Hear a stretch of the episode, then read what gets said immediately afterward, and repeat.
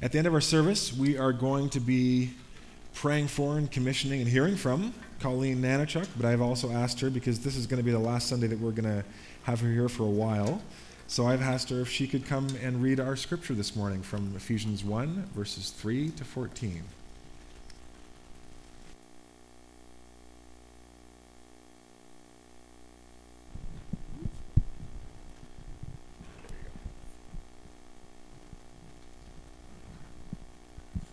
All right, Ephesians 1 3 to 14. Praise be to God and Father of our Lord Jesus Christ, who has blessed us in the heavenly realms with every spiritual blessing in Christ. For he chose us in him before the creation of the world to be holy and blameless in his sight. In love, he predestined us to be adopted as his sons through Jesus Christ, in accordance with his pleasure and will, to the praise of his glorious grace, which he has freely given us in the one he loves. In him we have redemption through his blood, the forgiveness of sins in accordance with the riches of God's grace that he lavished on us with all wisdom and understanding. And he made known to us the mystery of his will according to his good pleasure, which he purposed in Christ, to be put into effect when the times will have reached their fulfillment, to bring all things in heaven and on earth together under one head, even Christ. In him we were also chosen, having been predestined according to the plan of him who works out everything in conformity with the purpose of his will, in order that we, who were the first to hope in Christ, might be for the praise of his glory. And you also were included in Christ when you heard the word of truth, the gospel of your salvation. Having believed, you were marked in him with a seal, the promised Holy Spirit who is a deposit guaranteeing our inheritance until the redemption of those who are God's possession to the praise of his glory.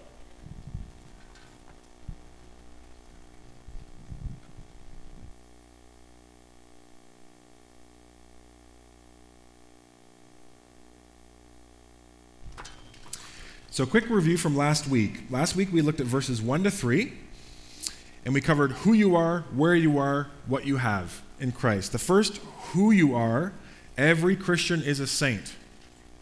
We were sinners, that was our core identity. Now in Christ we are saints. So I came across this uh, little quote from Lydia Brombach who said, In Christ we are daily becoming what we already are. And that really plays off that theme in Ephesians that you are a saint, now live into that identity. We also looked at where you are. Every Christian is in the world and in Christ. We talked about Mickey Mouse, Disney World. There's people who are in Disney World, but there are special people who are in Disney World and in Mickey Mouse. And being in Mickey Mouse confers certain rights and responsibilities. And it changes your identity, it changes how you move into the world. And what you have, every Christian has every spiritual blessing in Christ. And then what Paul is doing now, verses 3 to 14, is expanding and expounding and explaining what those blessings are. Some of them. This is certainly not an exhaustive list, but he's trying to hit on some high marks. And the reason why I'm going back into verse 3 and then going all the way through 14 is that in the Greek, verses 3 all the way to 14 is one continuous run on sentence. There's actually no break. Paul has several of these through the book of Ephesians. I think uh, there's eight and I'll highlight those when we get to them. I think this is the longest one, if I'm not mistaken. Yes, it is. It's the longest one, and it's actually, um, and I don't know if this is confirmed, but a few scholars who study New Testament Greek and ancient Greek, they have never found a longer sentence written in Greek across any um, literature. And so they're even hesitant to call it a sentence, they just kind of call it a monstrous word conglomeration. It's just this massive, epic praise rant that is just stream of consciousness. I told Colleen if she could say all of this in one breath, that would add to the authenticity of the reading. But that's hard to do because it's about a solid two minute reading. Our English translation does break it up into sentences just for readability, obviously. But that's important to know that Paul starts and then he just kind of spews out this huge rant of praise, highlighting all the ways that we've been blessed in Christ. And so there's a real energy to this passage. So I'm going to be moving through it fairly quickly, pedagogically, to give you a sense of that intensity, where we're not landing on any one point for too long. We're moving through it quickly. And so, but we're also going to be covering a lot of ground because this is a really dense passage. So if there are things that you miss, or that you feel like we didn't spend enough time on, or that you uh, were hoping to steepen for a, longer period of time, uh, go back, listen to the message a few times because we are going to move through this fairly quickly. So, verse 3 Praise be to the God and Father of our Lord Jesus Christ, who has blessed us in the heavenly realms with every spiritual blessing in Christ, every blessing of the Spirit, every blessing of the Holy Spirit. What does that include? Paul begins, verse 4 For he, God, chose us in him, in Jesus, before the creation of the world to be holy and blameless in his sight. So we are chosen. Now, right away, that moves, that, that moves into a sphere of conversation that includes topics like chosenness or election and predestination and God's sovereignty and human free will. We'll get to that because Paul touches on that pretty consistently throughout here, but I'm, i want to just hit the pause button on that particular topic in order for us to focus on what might get lost if you jump into that, which is what is the point of us being chosen? Why are we chosen in Him? And it says to be holy and blameless in His sight. That is the point. In verse 2, he said, You are saints. That's your identity now in Christ. You are now called as a saint to live into holiness and blamelessness. And he mentioned those two words to emphasize holiness is about putting on the attributes of Christ that display God's goodness and love and generosity. And the blamelessness is obviously putting away sinful attitudes. Uh, it's about the uh, turning aside from sin, looking at ungodly patterns of speech or thought or behavior, and saying, I'm not. So it's not just about holiness, sometimes we think of as just not being bad, but it's both a pressing into growing in our capacity for goodness and generosity and love and courage and wisdom while at the same time putting to death those patterns and practices that were a part of our, our lives when we were sinners. But we're no longer sinners in Christ, we're saints. Doesn't, again, that doesn't mean that we don't sin. It's just our core identity has been changed. So when we do sin, we're able to get a critical distance and say, oh, that's not me, that's my behavior. Go to God, work on it, and move away from it. Because if once you wed your behavior with your identity, then what will essentially happen is um, if you see your core identity as sinner, then you will just sort of live into that. And you will, uh, well, it's, it's a pretty short step to just kind of despair and to move into spiritual apathy because, well, how much change is really possible? After all, I'm just a sinner. And Paul saying, You're not actually just a sinner. And we'll get to the amazing the gift that you've been given in the latter verses of this section. So you've been given a new identity in Christ, and now Christ has begun a powerful process to move you towards a life of holiness and blamelessness. And I know that holiness and blamelessness, even words like righteousness as they're applied to our lives, can, well, they've certainly fallen out of favor with a lot of people today, even a lot of Christians. People can hear that as a call to uh, being very religiously um, rigid and being uh, legalistic. And certainly it could go there, but just as easily, uh, I was probably part of a generation who swung in the other direction. And in order to avoid being legalistic or avoid uh, religious rigidity, sort of played with, well, I'm a Christian, I'm forgiven now, so how I live, I mean, it sort of obviously matters, but doesn't like really, really matter because I'm going to heaven. So I can just kind of just generally be a good person, but I don't need to really press into holiness and stuff. That's for like super keener Christians. And I think that is a temptation that we need to guard against as well. Kind of a cheap grace, I'm saved, so therefore, I mean, really, if I continue in sin, is it really a big deal? Because God's just going to forgive me anyways. Paul says, No, you have been chosen in order to grow into holiness and blamelessness. That's one of the major calls on your life. When I used to have students come to me and say, I want to know God's will for my life, one of the things I used to tell them is, we don't have to have any more conversations up to, like we can, but right out of the gate, I can tell you exactly what God wills for your life. One of the things that God wills, for sure, is that you grow in holiness and blamelessness. I, I, we don't even need to pray about it because God has declared it. Now, again, usually what they're asking is, what about the particularities of my life? That's fine, but let's make sure we understand that under the umbrella of you are called in Christ to be holy and blameless. That is a major calling on your life. Again, a lot of, I shouldn't say a lot, for some people, there can be a temptation to see the point of our chosenness is just to rest in our own sense of like, oh, I'm forgiven, that's great. There's even bumper stickers that say things like, I'm a Christian, I'm not perfect, I'm just forgiven. I understand the sentiment of a bumper sticker like that. You don't want to come across as holier than thou to other people. But Paul actually says a different message. He says, You're not just forgiven. You are now in Christ. You are now a saint. Now you live into that new identity. That's a higher calling than just having your sins forgiven, which is awesome. Paul's going to get to that. But he's saying there's something bigger at work here. It's not just that God has put away his sin, your sins.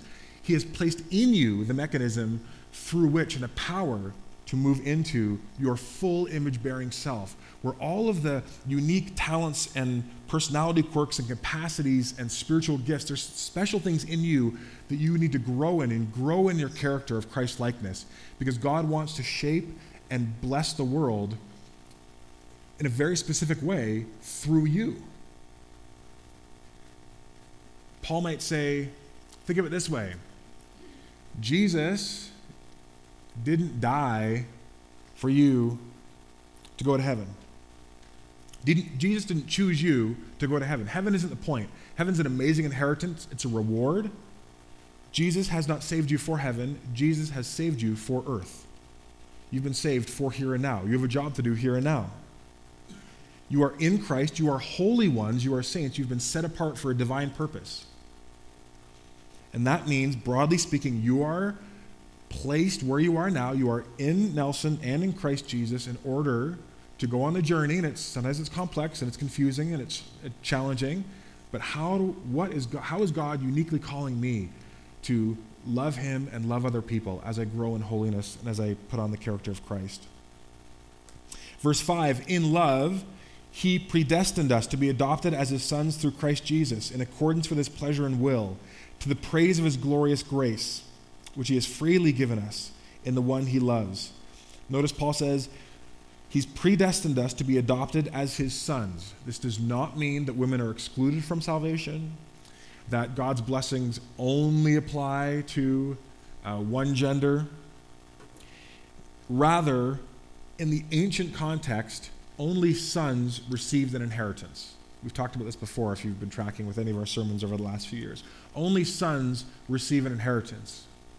And so, what Paul is saying here is that this is part of the good news that in Christ, yes, we've all been adopted as sons and daughters of God in a, in a technical sense, but in a legal inheritance sense, we all have access to God's blessings as if we were sons in an ancient cultural context, which means there's no longer any spiritual hierarchy between male and female as it relates to accessing God's inheritance and blessings we're all conferred the blessings of adoption as if we were sons, which is a very powerful message in a first century context where women were definitely seen as second class to men.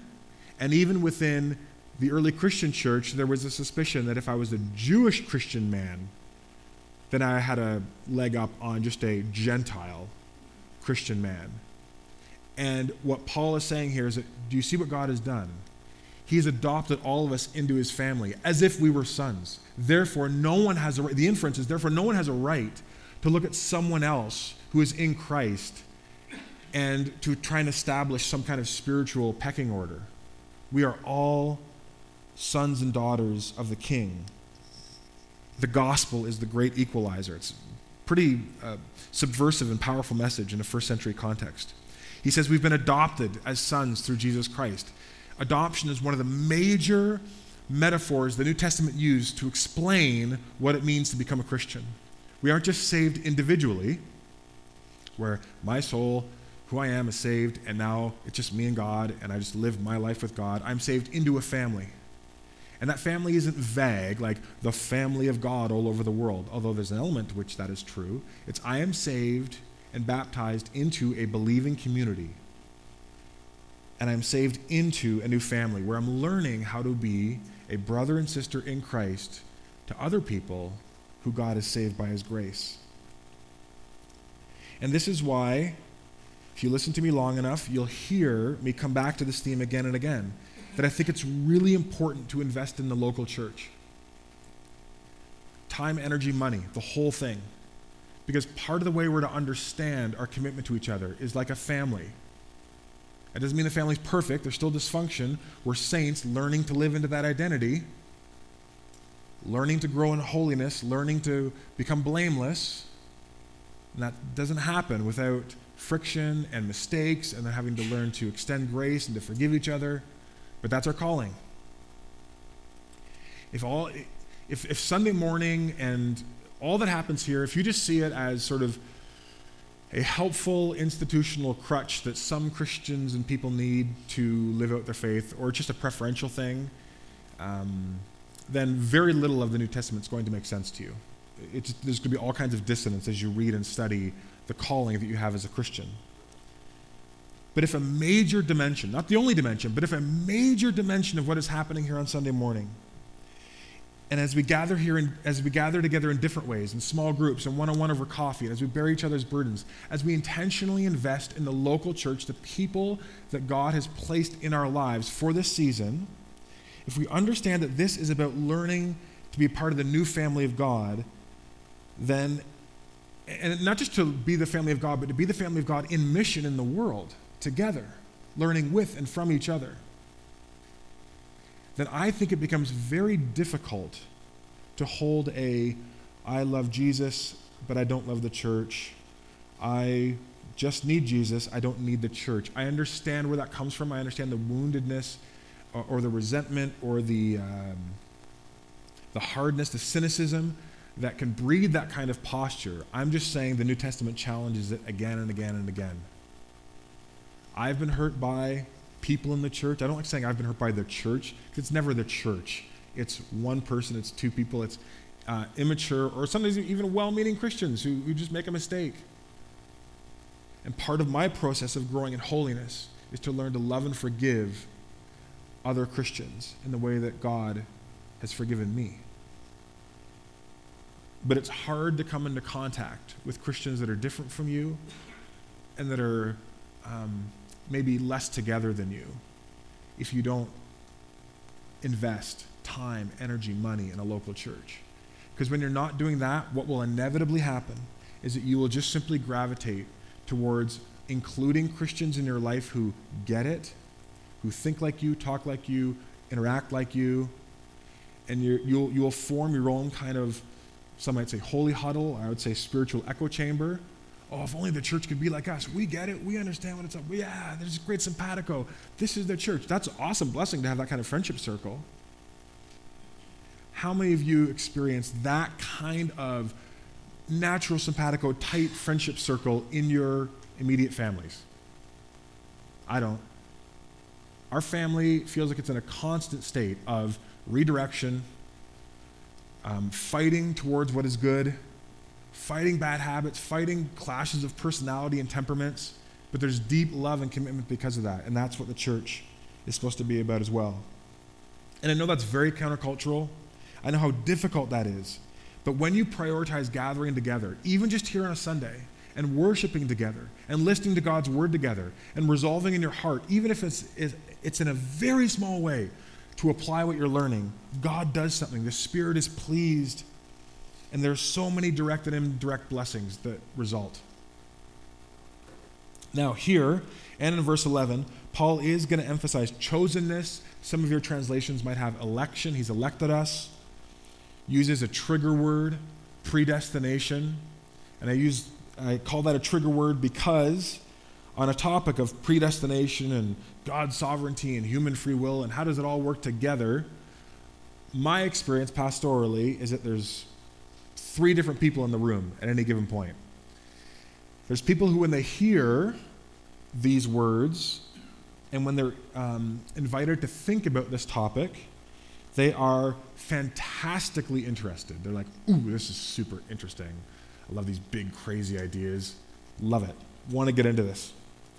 There are other Christians and people who receive it as being eye rollingly stale and tiresome. Maybe they've done a deep dive before, or they just have people in their life who just bring this up again and again, and they're like, oh, I'm just, I don't have the capacity to just deal with this right now. this is just, I just don't, I'm not really interested. Not that I don't love God, I'm dialed into my faith, but this whole topic, oof, it's just kind of worn out for me.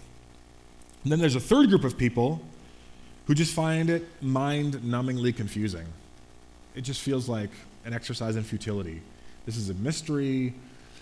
Why are we trying to figure out the um, mechanistic details of the mystery of the universe and how God works? The Bible says some things, and I don't understand a lot of it, and I just trust God.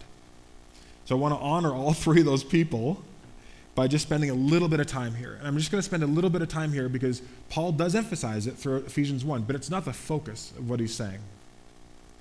So, here's what I'm going to do I'm going to give an overview of the two main ways Christians have understood these verses and all the New Testament verses that speak to election or predestination or foreknowledge and then I'm going to share my own interpretation, which is kind of a third view. That's not mine, it comes out of one of them. And then I'm going to invite you to go on your own deep dive. For those of you who are fantastically interested, I put a bunch of links in the Summit newsletter on Friday, about four or five. And I can f- give you more resources if you want, but they're a good starting point to kind of move into this discussion. And I don't know where everyone's at. If you want to read a tome, then you can come to me and I can give you a tome of knowledge on this subject. But there's at least enough to get you from zero to 30 kilometers an hour in the Summit newsletter from this past Friday. So, what we're talking about here, when we're talking about election or chosenness or predestination, broadly speaking, is a debate that's been going on in the church for about 500 years between uh, Calvinists and Arminians.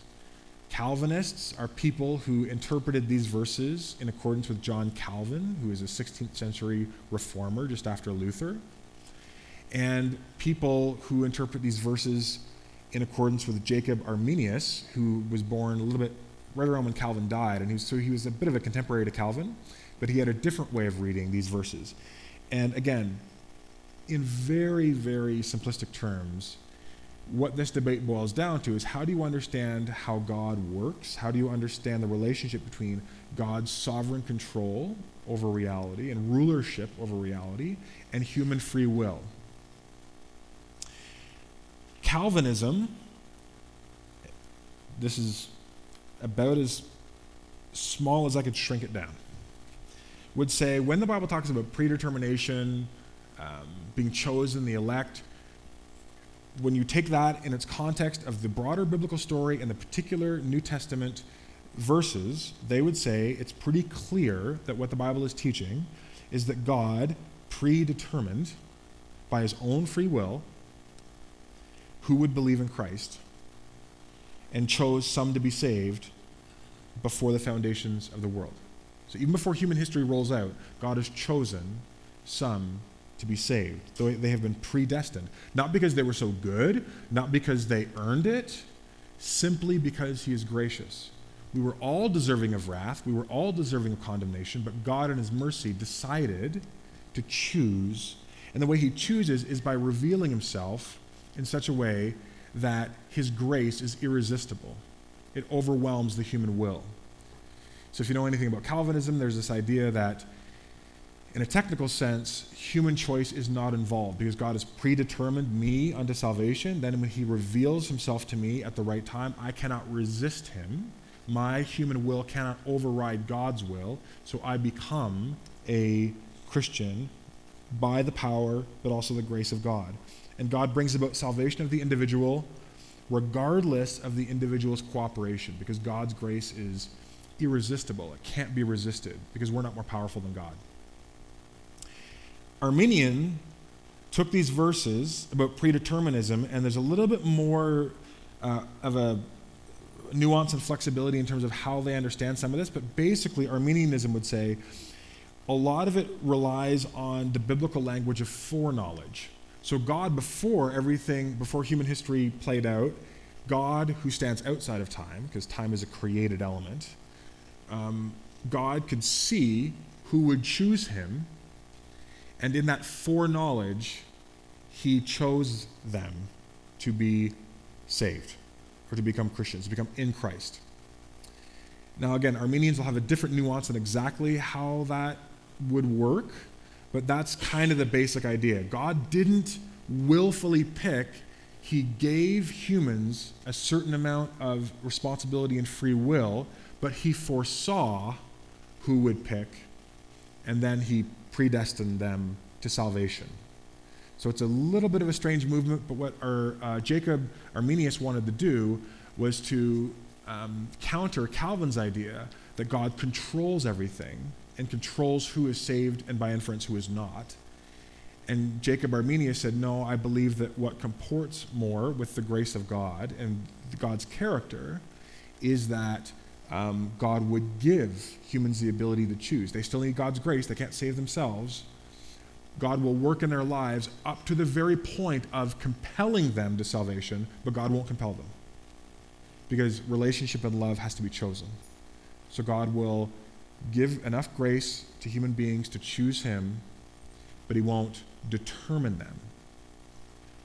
So you can see how there's, you know, kind of this, this fork in the road that, that affects, it becomes a domino to a lot of people's theology, right? When someone's going through hard times, how you pray for them, how you respond to them, how you talk about what they're going through will likely be pretty different if you're a Calvinist or an Arminian. Your understanding of God's sovereignty and how you move into your life will be different. Now, the third view is the one that I've come to believe, although um, there's good pros and cons to each view and Bible verses that seem to obviously line up with Calvinism, but then some that are like, hmm, this doesn't seem to line up, and then other ones that obviously seem to line up with Arminianism, and then, mm, but that kind of challenges Arminianism there, it seems like. Uh, I think the view that holds the most scriptures together is something called corporate election in Christ, which leans towards being Arminian in the sense that people have the ability to choose, but it makes sense of the predestination language because of this, for this reason. And I'll read what one commentator said. Usually, when people speak about divine election or predetermination, what they're thinking of is the election of individuals. So, before anything was created, there's all these people in this room, and God went, You, and you, and you, and you, and you will be saved. So, God is choosing individuals. But, he said, the biblical texts have a different emphasis in both the Old and New Testament when they talk about election. Election or chosenness is primarily a corporate term. Not corporate as in business, but corporate as in a group, a sphere that holds a group. Nothing in Ephesians 1 focuses on individuals. Rather, the text focuses collectively on those who are in Christ. And this changes the theology. People become elect only if they are in the elect one, capital E, Jesus. Whereas Israel was chosen to convey the blessings of God to the world, now Christ has taken on that task. This, ta- this changes the theology. People become elect only in the elect one, who is Jesus.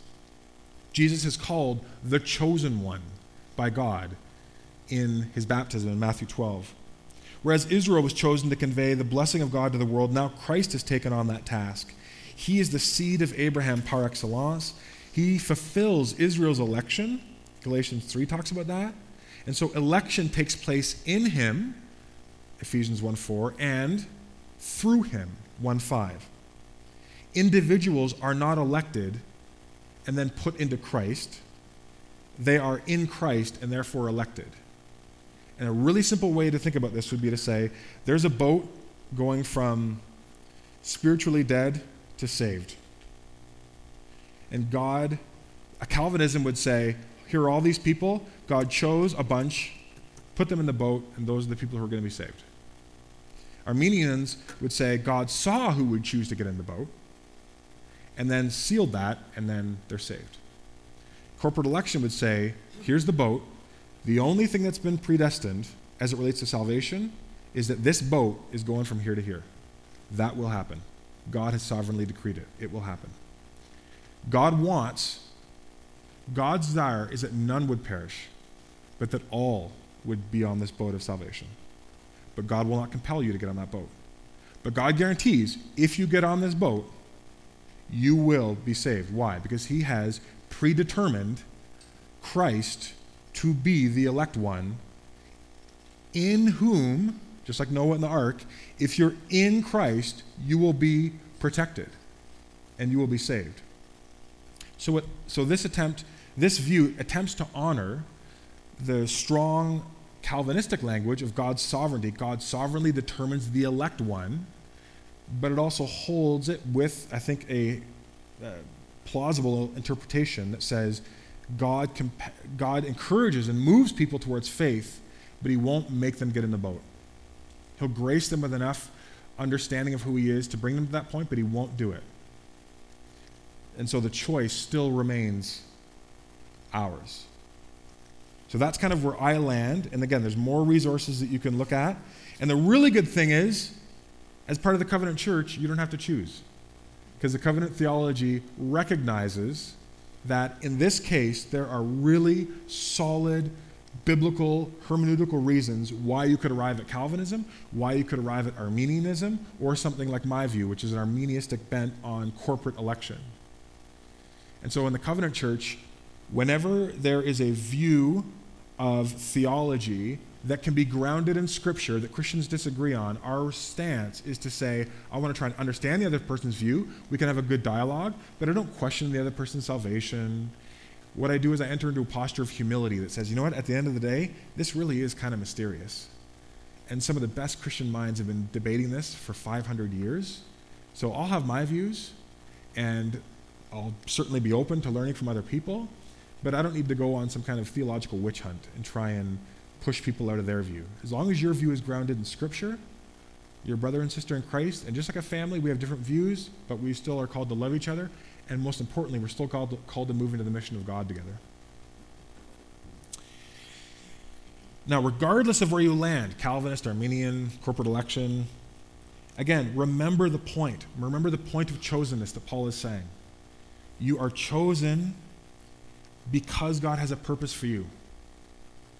Election or chosenness is never should never be used as a leverage point to say, "Oh, see, God chose me because I'm special and I'm different than all the sinful pagans." And oh, there was something special in me. God. no. You were saved by grace through faith. You didn't contribute anything to your salvation. It's by grace you've been saved. That's what Paul's going to say throughout Ephesians. And the reason why you're saved is to be a blessing. Jesus has not saved you for heaven, He has saved you for earth. So you are blessed and chosen in Jesus to become holy and blameless so that you can be a blessing in this world here and now. So your chosenness doesn't confer all just privileges, although it does. It also pushes you into lots of responsibility to go deeper, to love God and to love people. Verse 7 In him we have redemption through his blood, the forgiveness of sins, in accordance with the riches of God's grace that he lavished on us with all wisdom and understanding. One of the amazing things that you possess in Christ is the forgiveness of sins. Not just the capacity to have your sins forgiven as long as you do X, Y, and Z. You can be forgiven and full, God can put away your sin. There's now no condemnation for those who are in Christ Jesus, Paul writes in Romans 8.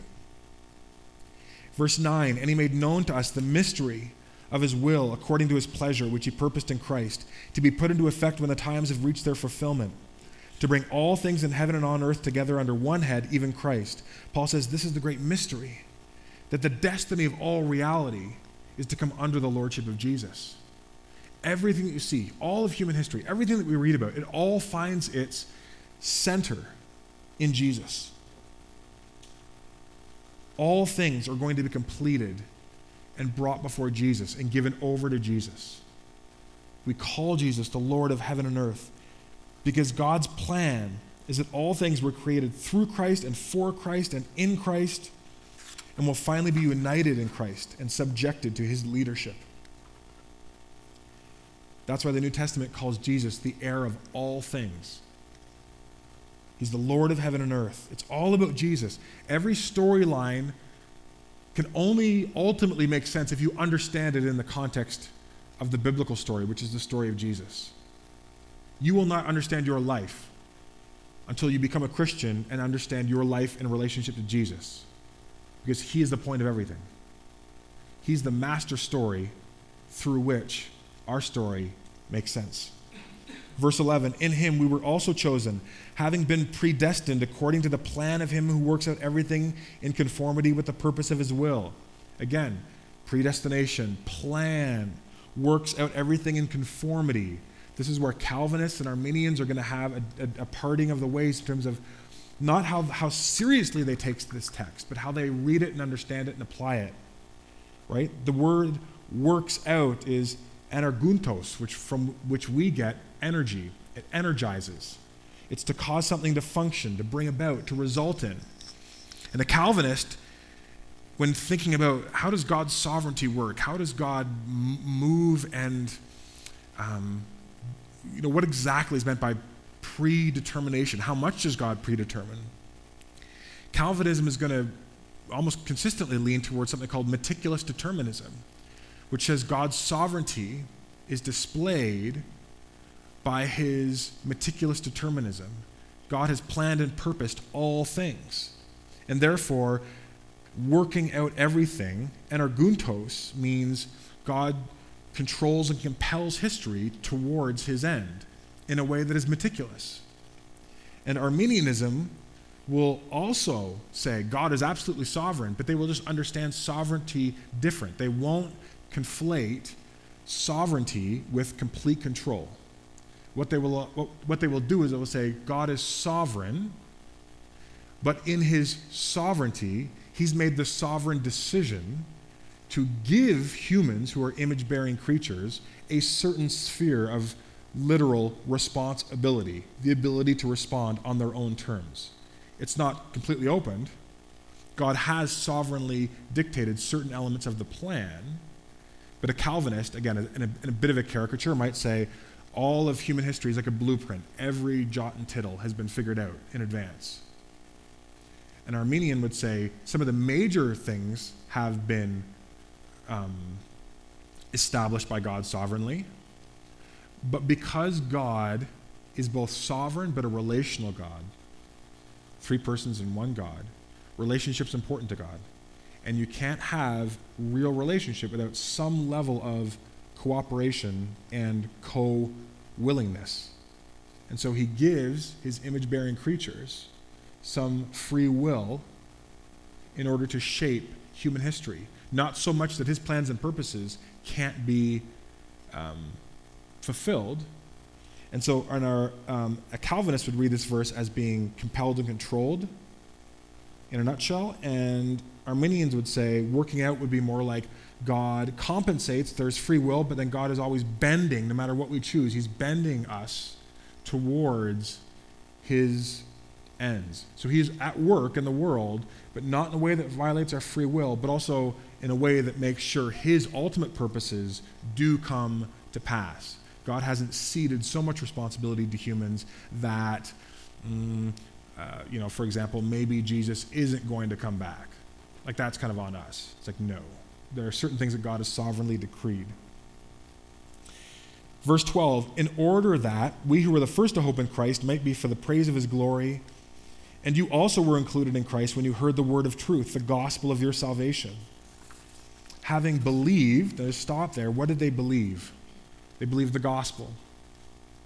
Real quick summary. I always talk about this. Whenever you hear the gospel, it's a big umbrella term that can mean a lot of things. The gospel is kind of like a beautiful jewel. You've got to turn it over. You can't quite describe it in one go. But there's at least three elements of a biblical gospel that you should come back to that you kind of have to believe in order to call yourself a Christian.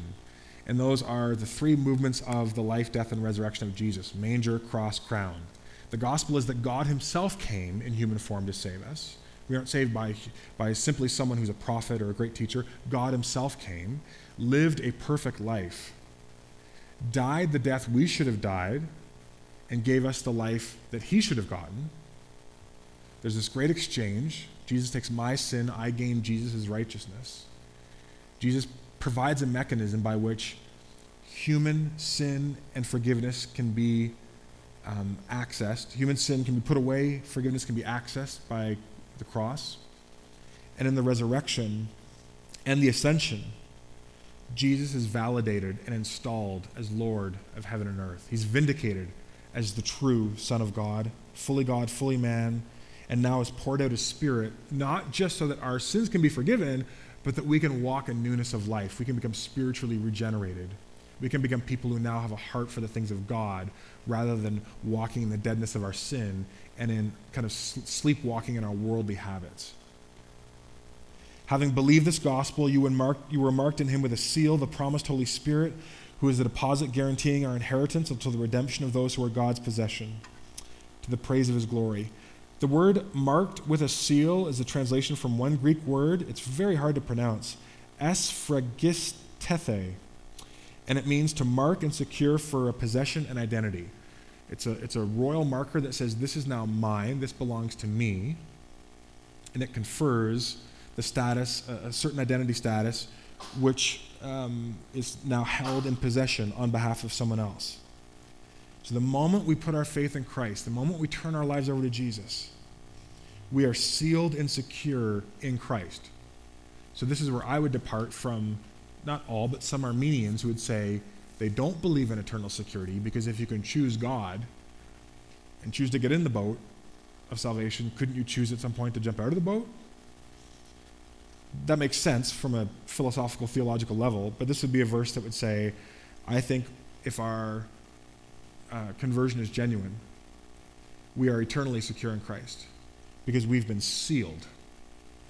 God allows us to make the decision, but once we make the decision, we're adopted. And with that adoption does not come the threat, well, I'll unadopt you though, if you screw up or mess up, or even if you have a season like the prodigal son, we're like, I don't know if I want to be a part of this family anymore. Oh, that's too bad. You're part of this family now. You're sealed. I'm coming to get you. I will come and pursue you. You're a lost sheep. I will come and get you. I'll leave the 99 because you're mine now.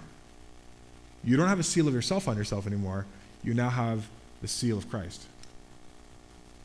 The moment we put our faith in Christ, we're sealed and secured. We're marked for his possession.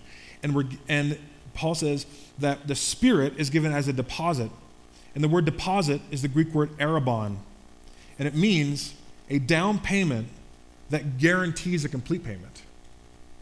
It's the first of an inevitable down payment which we can understand on a few levels. Number one, also our salvation has been secured, but we haven't received our capital S salvation from our body of death, from a life of sin and death. That's coming when Jesus returns, our full capital S salvation. But it also means that whatever we experience in this life, as it relates to sweetness of intimacy, those moments of um, spirit filled grandeur where we realize the Holy Spirit just does something and God's presence is incredibly close, or we just have this amazing sense of the awesomeness of God, that is a deposit.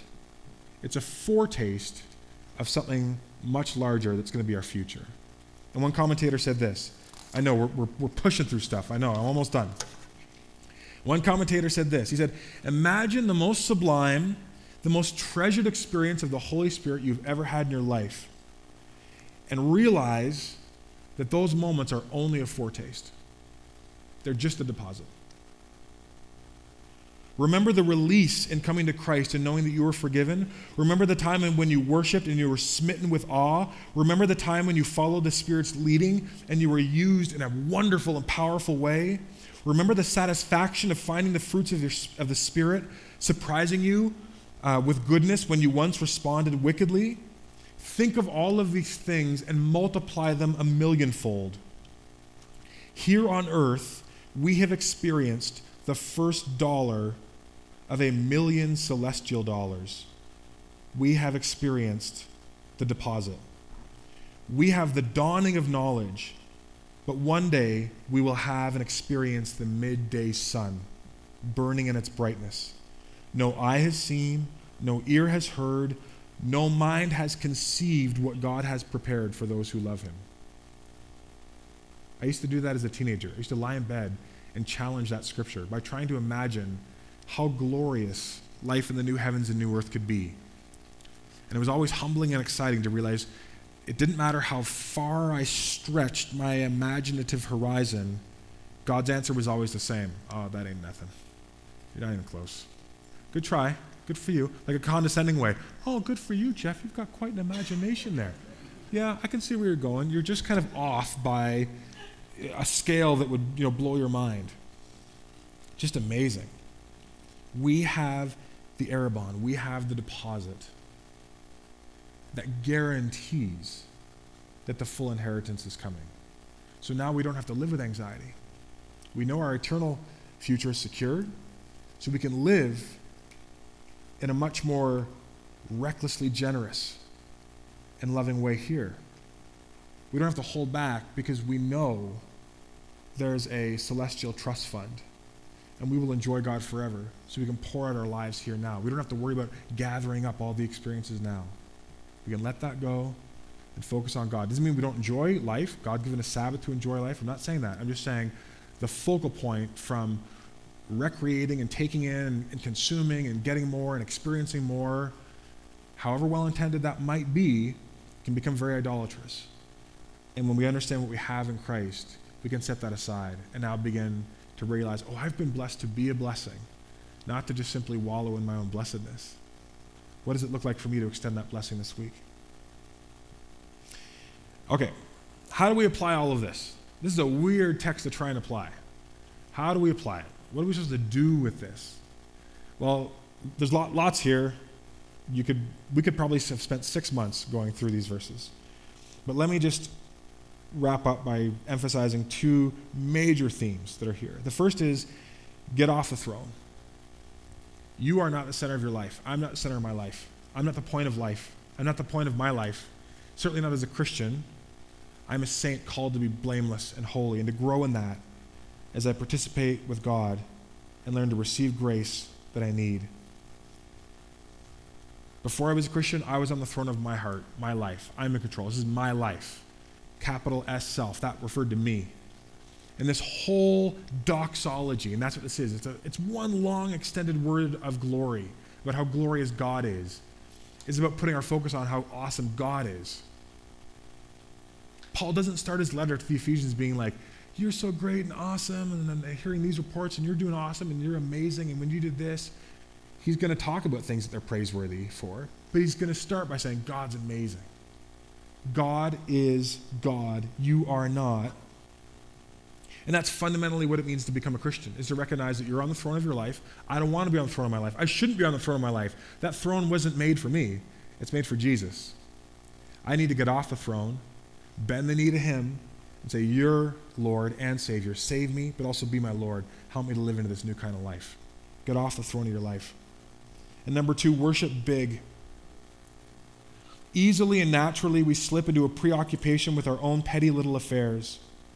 This is a quote. But we need to see time in the light of eternity and our present privileges and obligations in the light of our um, past election and future protection.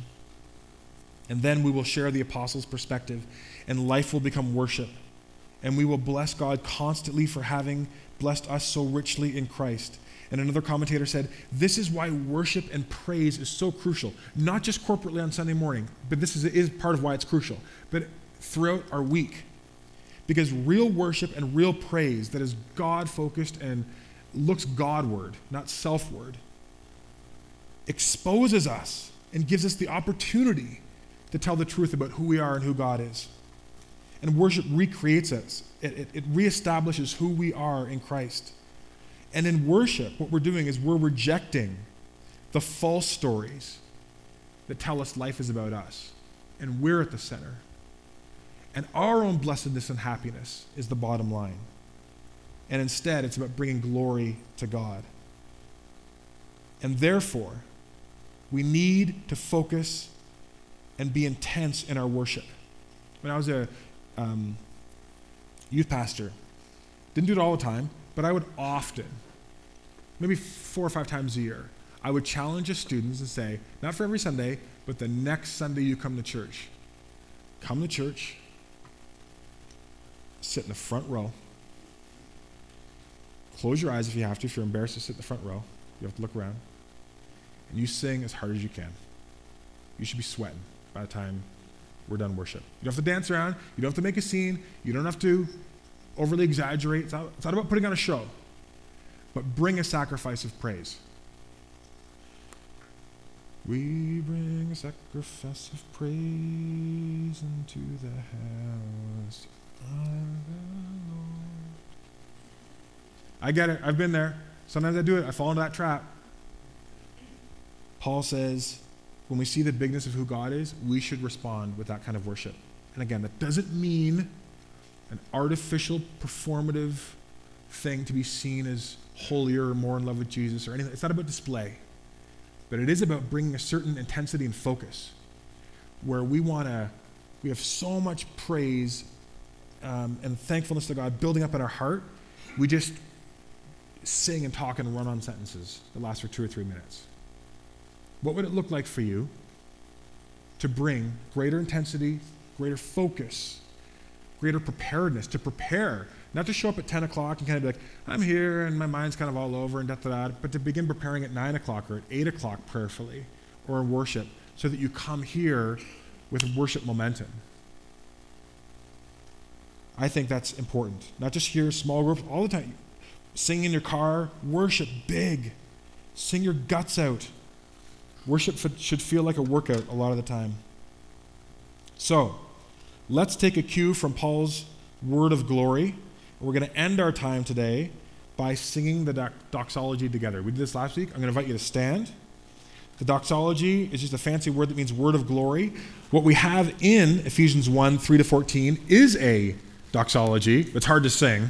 So we'll just sing the regular doxology, but we're going to sing it with intensity, and we're going to sing it loudly.